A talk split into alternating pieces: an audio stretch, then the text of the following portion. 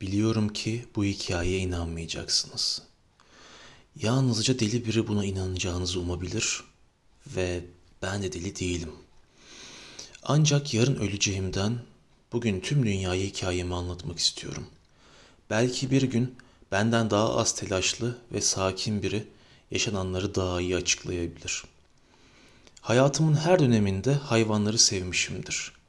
Doğduğum günden itibaren hayvanlara karşı çok büyük bir sevgi hissettim. Gençliğimde evimizde daima hayvanlar vardı ve zamanımın çoğunu onlarla ilgilenerek ve oynayarak geçirdim. Yıllar geçtikçe sessiz, hassas bir haline dönüştüm ve hayvanlara yönelik sevgim daha da arttı. Onların çoğu insandan daha dost canlısı ve daha dürüst olduğunu keşfetmiştim. Bu yüzden en iyi dostlarım her zaman hayvanlar oldu. Oldukça gençken evlendim. Şanslıydım ki karım da hayvanları seviyordu ve bana çok sayıda hayvan hediye etti. Bir süre sonra evimiz hayvanlarla dolmuştu. Kuşlarımız, balıklarımız, köpeğimiz, tavuklarımız vardı. Ve bir de kedimiz. Plüto adını verdiğimiz bu kedi büyük ve kapkara tüyleri olan bir hayvandı. Çok güzel bir kediydi ve çok da zekiydi. Onu diğer hayvanlarımın hepsinden çok severdim. Onunla ilgili her şeyi tek başıma yapmak isterdim. Ve karımın onunla ilgilenmesine izin vermezdim. Onunla oynardım, ona yemek verirdim ve kedim de nereye gitsem peşimden gelirdi. Çok uzun yıllar boyunca Plüto ve ben çok iyi dost olmuştuk. Fakat bir süre sonra hayatım yavaş yavaş değişmeye başladı. Alkolik olmuştum ve alkole olan düşkünlüğüm bir tutkudan hastalığa dönüşmüştü. Sürekli öfkeliydim ve zalim biri haline gelmiştim. Karıma bağırmaya ve hatta onu dövmeye başladım. Evimizdeki hayvanlar bendeki değişimi hissediyordu. Onlarla ilgilenmeyi kesmiştim ve bazen de gaddarca davranıyordum. Ancak Plüto'ya asla kötü davranmadım. Zaman geçtikçe hastalığım daha da kötüleşti. Ve bir süre sonra Plüto bile zalimliklerimden kurtulamadı. Bir gece eve geç bir vakitte gelmiştim. Çok ama çok sarhoştum. Plüto beni gördüğünde kaçmaya çalıştı. Bu da beni sinirlendirdi. Onu boynundan yakaladım ve salladım. O da dehşete düşmüş bir halde olduğundan elimi ısırdı. Bir anda içimi vahşi ve korkunç bir öfke kapladı ve bu dehşetli öfkenin haricinde hiçbir şey hissedemez oldum. Cebimde taşıdığım bıçağı alarak Plüto'nun gözlerinden birini yuvasından çıkardım. Bugün bunları yazarken titremekten kendimi alamıyorum. O gün hatırladığım her gün hala üzüntü ve acı hissederim. Ertesi sabah kalktığımda yaptığım şeyden utanç duydum. Fakat bu his hayatımı değiştirmeye yetecek kadar güçlü değildi. İçmeye devam ettim. Çünkü bunu sonlandırmak benim için çok güçtü. Kısa bir süre sonra da yaptığım şeyi unuttum. Aylar geçtikçe Plüto iyileşti. Eskiden gözünün yer aldığı boşluk korkunç görünüyordu fakat en azından artık acı içinde değildi. Şaşırtıcı olmayan biçimde beni gördüğü anda kaçmaya başlamıştı. Ona tekrar zarar vereceğimden korkuyordu. Başlarda bir zamanlar beni çok seven bu hayvanın benden kaçtığını görmek üzüntü vericiydi.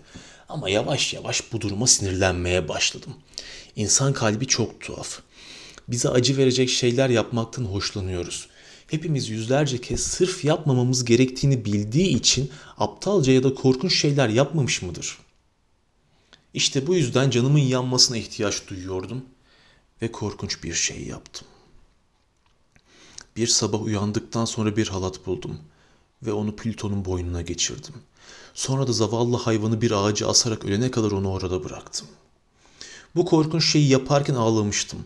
Yüzüm gözyaşlarımla ıslanırken kalbim kapkara ve ağır bir hale dönüşmüştü. Fakat onu öldürdüm. Onu öldürdüm çünkü bir zamanlar beni sevdiğini biliyordum. Bana hiçbir zaman zarar vermediğini biliyordum. Yaptığım şeyin korkunç ve yanlış olduğunu da biliyordum. Aynı günün akşamı evimizde bir yangın çıktı. "Yangın var!" çığlıklarıyla uyanıp gözlerimi açtığımda alevlerin çoktan yatak odamıza kadar ulaştığını fark ettim.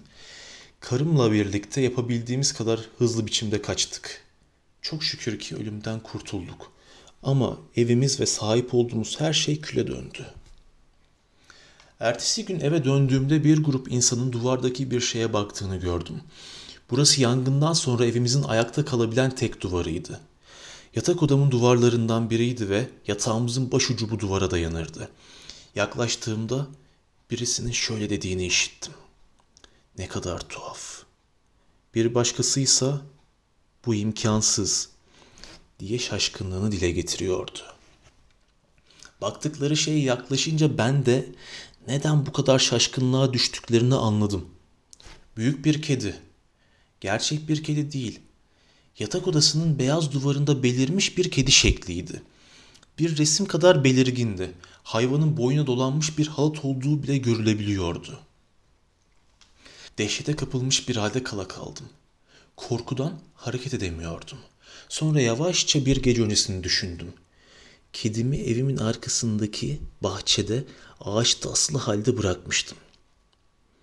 İlk olarak komşularımdan biri yangını fark etmiş ve pek çok insan da bahçeye girmişti.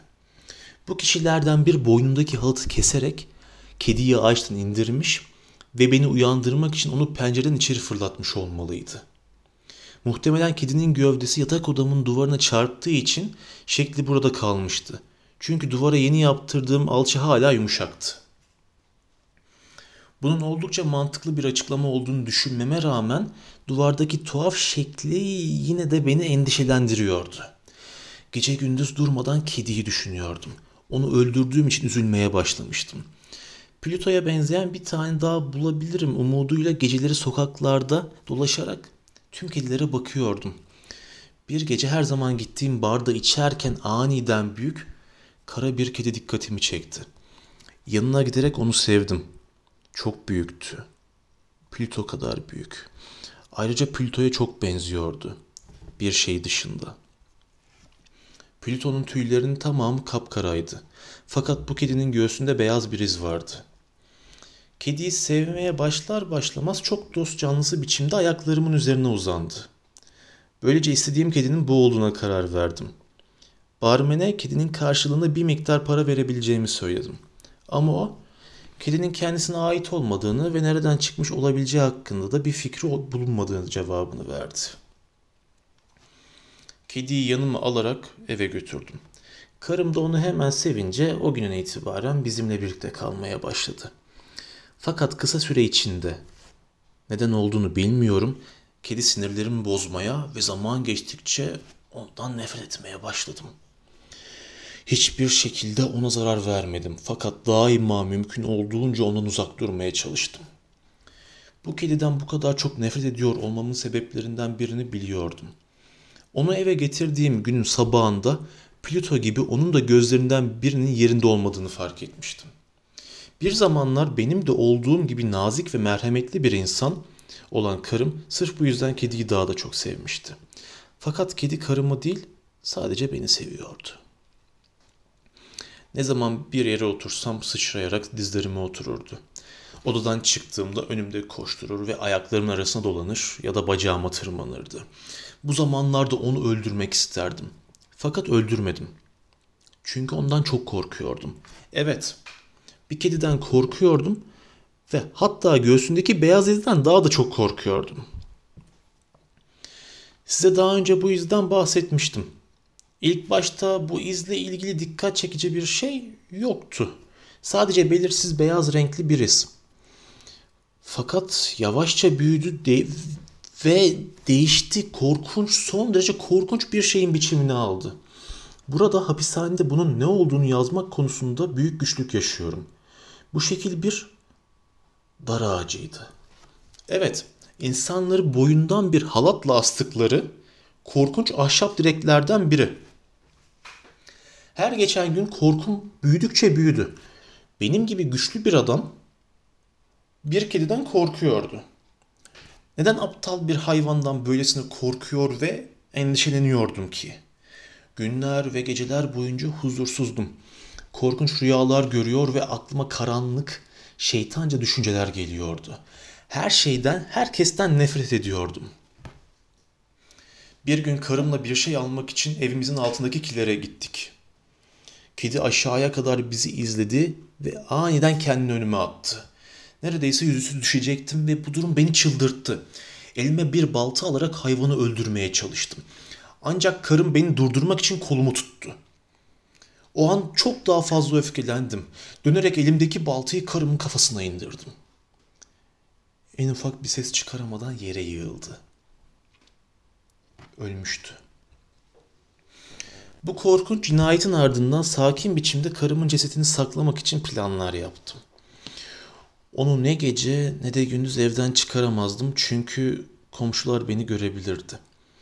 Bu yüzden başka yollar düşünmek zorundaydım. Cesedi küçük parçalara ayırabilir ve yakabilirdim. Zemine gömebilirdim. Ya da bir kutuya koyup birinden çok uzaklara götürmesini isteyebilirdim. Sonunda aklıma daha iyi bir fikir geldi. Cesedini kilerdeki duvarın arkasına gizlemeye karar verdim. Hangi duvarı seçmem gerektiğini de biliyordum. Kilerde artık kullanılmayan eski bir şöminenin alt kısmındaki bir duvar vardı. Bu duvarın önünde ve arkasında tuğlalar bulunuyordu ancak orta kısmı boştu. Derhal çalışmaya koyuldum. Ön duvardaki tuğlalardan bazılarını söktüm ve dikkatlice karımın cesedini duvarın arkasına yerleştirdim. Daha sonra çıkardığım tuğlaları tekrar yerine koydum ve alçıyla kapattım. Alçının yeni görülmemesine dikkat ediyordum. Tamamlandığında diğer eski duvarlardan farklı görülmüyordu. İşimi bitirdiğimde alçıya baktım. Daha önce hiç böylesine güzel bir iş yapmamıştım dedim kendi kendime. Sonra da kediyi aramaya koyuldum. Bulur bulmaz onu da öldürecektim. Hayatıma çok fazla mutluluk, mutsuzluk getirmişti ve şimdi onun da ölmesi gerekiyordu. Her yerde aradım fakat kaybolmuştu. Sonunda tamamen özgürdüm. O gece derin ve huzurlu biçimde uyudum. Biraz önce karısını öldürmüş olan ben huzur içinde uyuyabilmiştim. İşlediğim cinayetin üzerinden üç gün geçmişti ve kedi hala ortalıkta yoktu. Şimdi çok mutlu biriydim. Uzun zamandan beri böylesine mutlu olmamıştım. Yaptığım şey konusunda da endişelenmiyordum.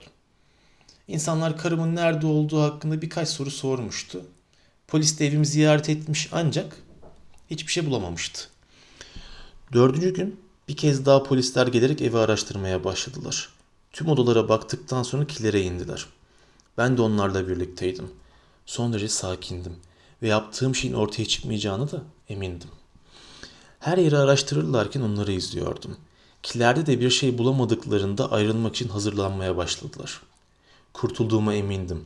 Fakat şüphe çekmemek ve endişeli olmadığımı göstermek için sadece bir iki kelime söylemek istedim. "Beyler," dedim. "Burada bir şey bulmadığınıza sevindim. Ancak ayrılmadan önce size bir şey göstermeme izin verin. Bu evin ne kadar iyi biçimde inşa edildiğini fark ettiniz mi? Gördüğünüz gibi bu duvarlar oldukça sağlamdır." Ben bunları söylerken duvara bir sopayla vurdum. Karımı gizlediğim duvara. Tam o anda bir ses işittik. Tuhaf bir sesti. Ve o güne kadar duyduğum hiçbir şeye benzemiyordu. İlk başlarda belirsiz bir sesti ve neredeyse bir bebek ağlamasına benziyordu. Sonra giderek yükseldi ve uzun, sonu gelmeyen bir çığlığa dönüştü. Sanki cehennemden geliyordu. Polisler önce bana, sonra birbirlerine baktılar. Hemen duvara koşarak hızlı biçimde tuğlaları sökmeye başladılar. Dakikalar içinde duvar yıkılmıştı ve ölmüş karımın gövdesi ortaya çıktı. Kafasının tepesinde de açık, kırmızı ağzı ve parlayan tek gözüyle kedi oturuyordu. Benim bir katil olmama neden olan ve şimdi beni ölüme gönderecek olan hayvan. Bu korkunç şeyi canlı biçimde karımın yanına koymuştum.